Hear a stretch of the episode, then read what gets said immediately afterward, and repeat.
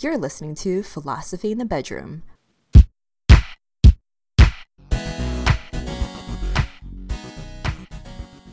Welcome back to our viewer, After a long listener. hiatus, to our one listener, we love you. We love you, Deanie. You're the wind beneath our wings. You are. oh. yeah, yeah. We we yeah. That's all there is to say about that. I guess That's all I have to say about that. we could talk about why why we've had such a long hiatus. I think that's a great idea. It has been a very long hiatus. So yeah, we apologize. I'm sorry, Deanie. um, And you know the 20 or so anonymous listeners who probably forgot our channel exists by now.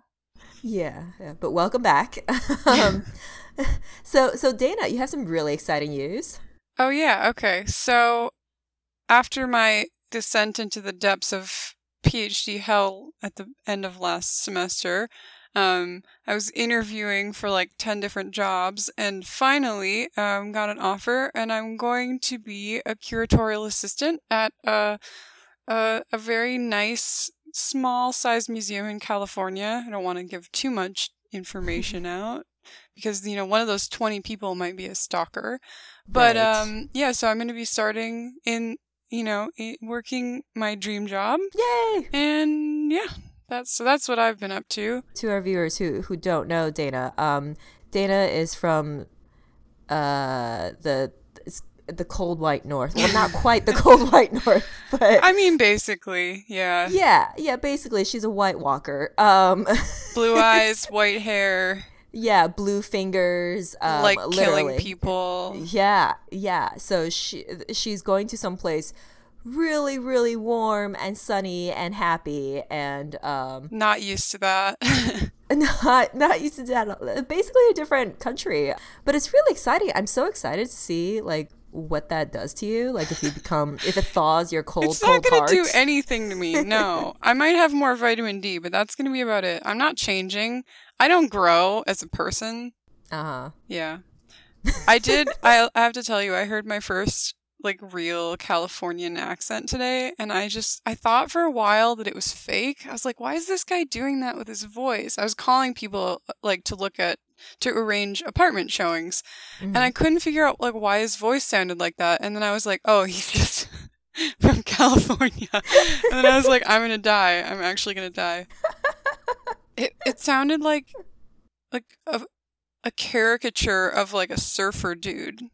Yeah, it's when you realize all those caricatures that we've seen on like SNL and stuff, they're real. They're not caricatures. I mean, they I've were always- documentaries. I I always refer to the great classic scene of California in Woody Allen's Annie Hall where Woody Allen goes to California and like physically becomes ill and psychologically becomes ill because he because there are too many happy people, the sun's shining, like his body just freaks out because it's not it's not cold it's not new york city. And then everyone around him is basically like high in a cult forgetting their mantras. Great cameo by jeff goldblum calling his like personal help guru because he forgot his mantra that's basically going to be me for like the next year so we'll see it will be an adjustment Next year, and then you'll turn into one of them. I'm not going to turn into them. I'll just learn how to tolerate it, but continue Okay. being myself. Okay. Yeah. Well, I'm excited to visit you out there. That's what everyone's saying. Oh, well, I don't want to meet other people. I just want to see you. no, I'm just saying finally people will want to visit me as opposed to like being in the middle of a cornfield in the Yeah. Midwest. Uh, It's not that appealing unless you're like really like have a corn fetish or something. Yeah, I, I bet some people do. That's just Maybe me. explains why you've been there for so long. Jeez, it wasn't for the PhD; it's for the corn. yeah, well, sort of, Hmm. you know. a woman has her needs. Oh, man. Yeah. Anyway, okay, so and then you have you've had your Excitement. your finger in many pies. I guess. That's the grossest metaphor I've ever used. Ugh. Well, you got to see if like you like the pies, you know. But okay, anyways, let's not go down that road. Yeah, I'm not touching that. So, anywho, um, I a few days before my birthday was walking around my neighborhood just to explore, and um, found a farmers market. I thought you were gonna say you found a like a secret portal to Narnia in the back of a closet somewhere. I wish. Um, there was an old man involved, but Yeah. anyways, yeah. So I found a farmers market, and it's like new, and it was super cute, and there was an old man in it who was very like passionate about farmers markets and stuff. And you know, I had some free time, and I love food, um, and I love like meeting new people and uh, doing logistics. So I was like, "Do you guys need help? Like, I could come in a few days a week and uh, and help you guys." And he was like, "Great." So I started there, and I was basically managing the farmers market. Well, the whole thing, right? Yeah, With yeah. all the retailers and stuff. Yeah, I met all the vendors and they got to know me and I got to know them and I was like signing off on documents and stuff. And also I was doing like the social media aspect of it because, you know, the the old guy was way on in years and was like, "What is Instagram?" hmm That's how I feel every day. yeah, well, that it happens. But, you know, we had an Instagram. I took pictures and, you know, did an Instagram filter and was like, "Oh my god, we have fresh pie." hmm That you put your finger in. Hey, no. No, stop it. Okay, no fingers in the past. All right. I kind of wish I did now. Um, so then, so then he never paid me for like six weeks because he always had an excuse. It wasn't like, oh, I did. Did I say I was gonna pay you? No, it was like I'm gonna pay you, but you know we're going through like just some legal stuff right now. So let's just next week when we have that figure out, or like, oh, we're like opening a new bank account. So like next week when we have that figure out, and oh, and my favorites were oh, my co-founder who signs all the checks. Um, his daughter came down with strep throat. He, so he's just like really stressed right now. So like next week when we get that figured out, and mm-hmm. then oh my co-founder broke his ankle, so he's really stressed right now. So next week when we got that figured out, Broke his ankle, so his hand doesn't work to sign the check. yeah, apparently I guess. For me, like one, like I, I was getting really involved, meeting new people, and I do enjoy, I did enjoy that aspect of it. And two, because he was such a sweet old man, he was so passionate about something he's been doing for like 50 years. I'm like, okay, maybe he will pay me next week. Mm-hmm. And this went on for, for way too long. It went on for six weeks. And finally, I just walked out. yeah, I walked out and I said, I prefer quit in a rage. yeah, okay, rage quit. Yeah. But I didn't want to say too quickly that I'm quitting because I'm afraid that he will use that as an excuse to never pay me. Mm-hmm. So I walked out and I said, I will come in again when you have my pay. And if you want me to keep working for you, we're going to have to discuss you pay me in advance. Which was never going to happen, to be fair. yeah. Yeah. And and I knew that, but you know, I didn't want to like end it abruptly. I wanted to like have sort of a potential of going forward so that they would actually maybe pay me. hmm And I I feel like me being really like upset, pushing them because three days later he's like, okay, we have your money now. okay, It shouldn't have to come to that. Exactly. And they wired it to me, which means he didn't need to sign anything. the whole like breaking your ankle, your daughter coming down with strep throat, like he didn't need to sign anything. He could have just wired to me all along. Yeah. Yeah, and also I had the contact info of the girl who was working there um, before me. I think he didn't know that I had her contact info, but we had met in passing, and I somehow somehow gotten it. So I texted her, and she was like, "Oh yeah, yeah, they always do that." She's like, I'm still waiting on because she had left. She was an international student. And she she had left, and she's like, I'm still waiting on the last of my pay. Every single time they do that, I've had to wait over two months once. Because I was thinking, small, small part of me was thinking, maybe the six weeks I was there, it was just the six unluckiest weeks of their lives. and they mm-hmm. really had legitimate excuses for not paying me. But like, no, no, no, that's just the way they are. And she's still waiting for, she's still waiting for pay. And then I'm like, this, this is unacceptable. So the funny thing is they, they wire me the money, um, except for the very, very last hundred dollars of it. And I'm like, this is ridiculous. Why do you wire me everything except for like a hundred dollars? And he's like, okay, you can come in and I'll uh, and I'll give you a check. So I go in to pick up the check. I think he really just wanted to talk to me or something, because I went in and he spent a long time being like, everything is above board. Everyone's always gotten paid. Nothing illegal is happening. Everything's fine. What? I know, which just made everything seem even more sketchy. I mean, this is at best bad management, Mhm. at worst, some sort of nefarious plot to scam little hipsters out of money. I mean, it is a farmer's market if you want to talk about scammy hipsters out of money. That's actually their business model, basically. yeah. So far, it's going yeah. very well for them, it seems. I know. I know. Oh my god. Yeah, they had like a short aside. They had uh cheese, like uh locally made cheese, and it was supposed to be like sixteen dollars a pound. And I didn't know that because on the sign it just says sixteen dollars. So I was like, oh, I guess this block of cheese is sixteen dollars. But apparently, I was supposed to weigh it before charging people to see how much it is, and then calculate it from sixteen dollars a pound, right? Oh, jeez. But for like a whole week, I just charge people like the price for whatever block of cheese they grab, which is actually the blocks were mostly half pounds. So, oh, so you actually were overcharging them. Yeah, yeah, and they paid it because I mean, this is this is New York and this is the neighborhood I'm in and it's a farmers market, you know? So you're talking about scamming hipsters out of money. It's a farmers market. hmm Well, yeah. Yeah.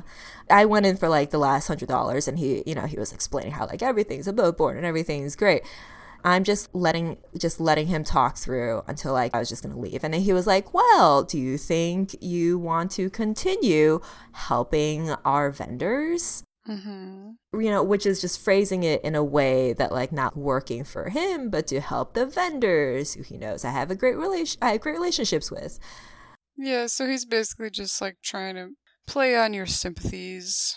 Yeah, uh, I just took my check and I said, This has been a valuable experience. Good luck. And just walked out of there. That reminds me of some of my best breakups. Where you're just like, take care. And then you just never Yeah. talk to them again.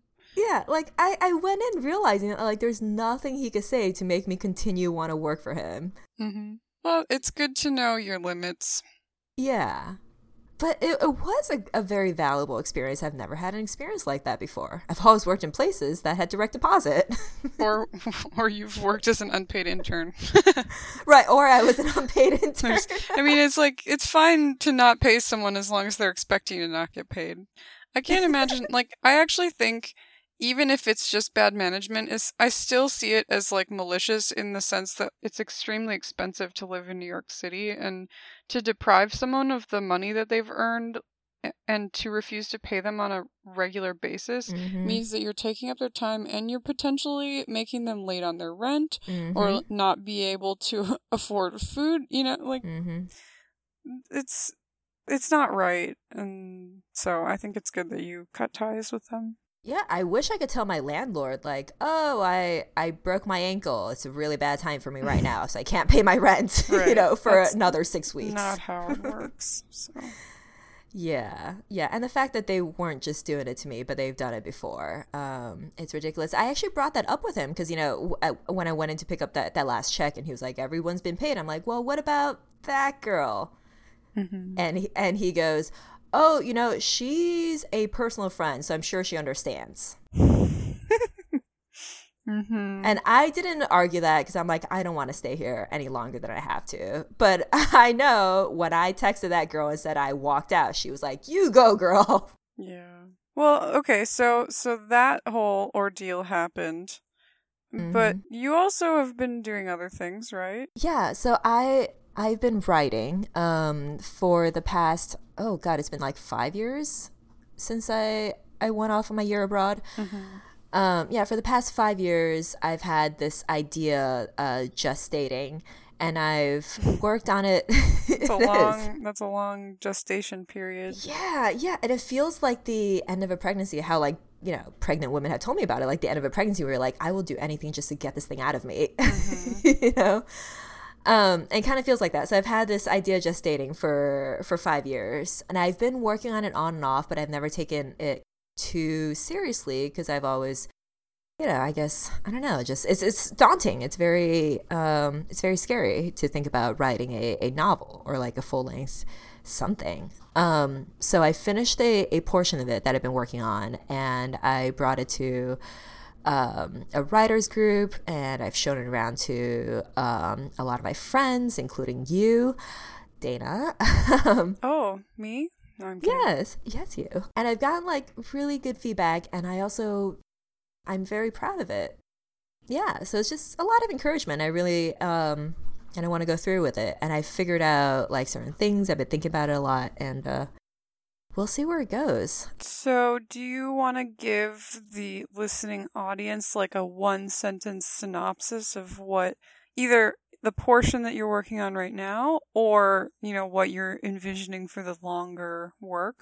Mm. Otherwise, it's kind of vague, I think. Yeah.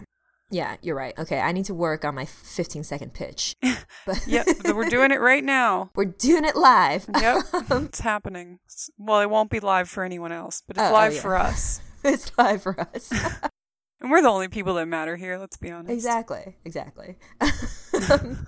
yeah, so um, so my story idea is it's a work of fiction based on my year abroad in South Korea with mm-hmm. a let's say, prestigious um, American program. That's mm-hmm. ve- the emphasis on American mm-hmm. and uh, and international relations. And I want to examine what it means to be American in an international setting, a globalized international setting, and what's what it means to be American beyond uh, definitely undermining the whole white male savior complex that you see a lot when you talk about Americans abroad, especially Americans abroad in a non white country. Mm-hmm. So, my protagonists are a bunch of young, fresh out of college, um, diverse group of early 20 somethings mm-hmm. there's a there's a whole finding yourself element to it but there's also it's right after the 2008 financial crisis sure. so there's an element there's an element of trying to escape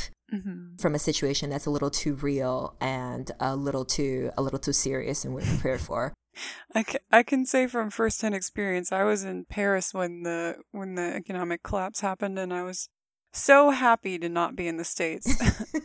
and actually, well, the only thing that the only bad thing is that suddenly the exchange rate was just total shit. I was like, wow, oh, my money's worth nothing. Okay, well, cool.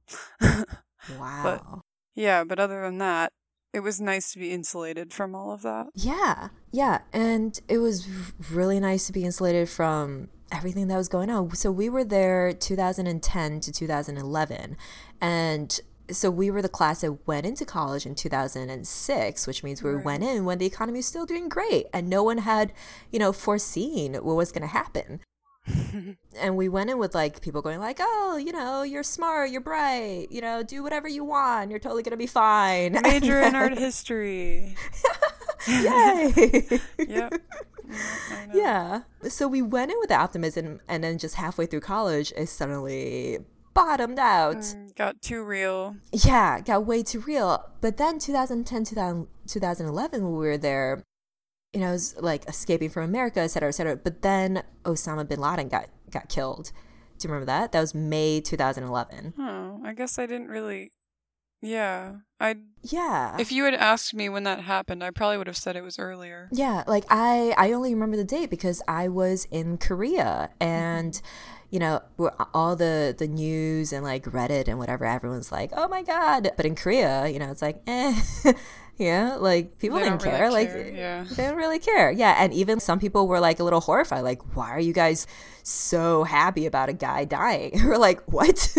Do you not understand? I yeah, I think it's a really complex thing. Mm-hmm.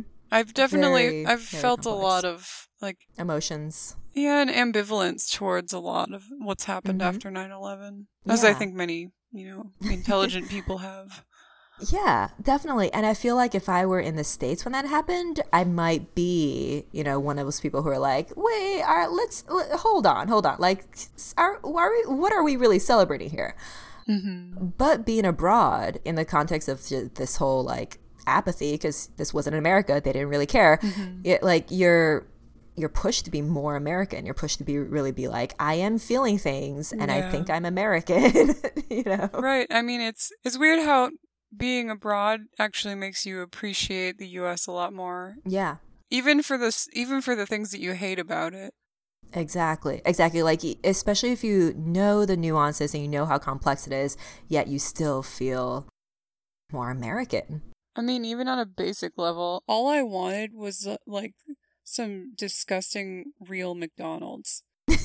because like French McDonald's, it's like, you know, you're still eating it like a three star yeah. restaurant. You know, all the yeah. all the ingredients are like pure, like, like rather locally sourced, mm-hmm. like free of preservatives. And I was just like, this isn't this isn't McDonald's. This is some sort of like this might actually be good for me. What? well, yeah, you don't go to McDonald's to eat things that are good for you. Yeah, in uh in Korea, I remember we went on a whole epic adventure to try to find peanut butter because mm, mm-hmm. we're like, oh my god, we just need something. this is home, and I don't even like peanut butter. Right, exactly. Know? It's like the thing you never want when you're here, when you're you know in the states, is like the, yeah. the very thing that you most desire. yeah. It's totally inexplicable, but it's it's real. My host family was so weirded out. Like they just kept the peanut butter out next to like the kimchi. They're like, okay, I guess this is your thing. you each have your thing. They have their kimchi. Yeah. You have your peanut butter. Makes sense. Yeah. yeah. Hmm. Um. So so that that is my story, and I want to say for anyone who's read it, um, probably Deanie, our one fan. um, yeah. Um, for anyone who's read it, uh, Dana's uh, biggest contribution is to make the narrator a little more likable. It was important, I felt. I think, yeah, I think it was very important because um, because the narrator is is me. And for the for those of you who don't know, um, I can't really handle alcohol that well, and so I like 99% of the time I just don't drink. Like I actually have like mm-hmm. a mild alcohol allergy. So I, I do drink at times, but most of the time I just don't drink, which means a lot of the time, especially in Korea, I was the only sober person in a room full of really, really drunk people. Mm-hmm which is great for me to observe people and to hear about you know their deepest innermost thoughts it was great material for a writer sure I'm, I'm, sure even though you know hemingway did it drunk but well i mean i'm not. No hemingway you're not drunk enough for one. Uh, yeah i'm not drunk enough. Maybe if i were drunk enough i could be. I think that's how that works. We'll see.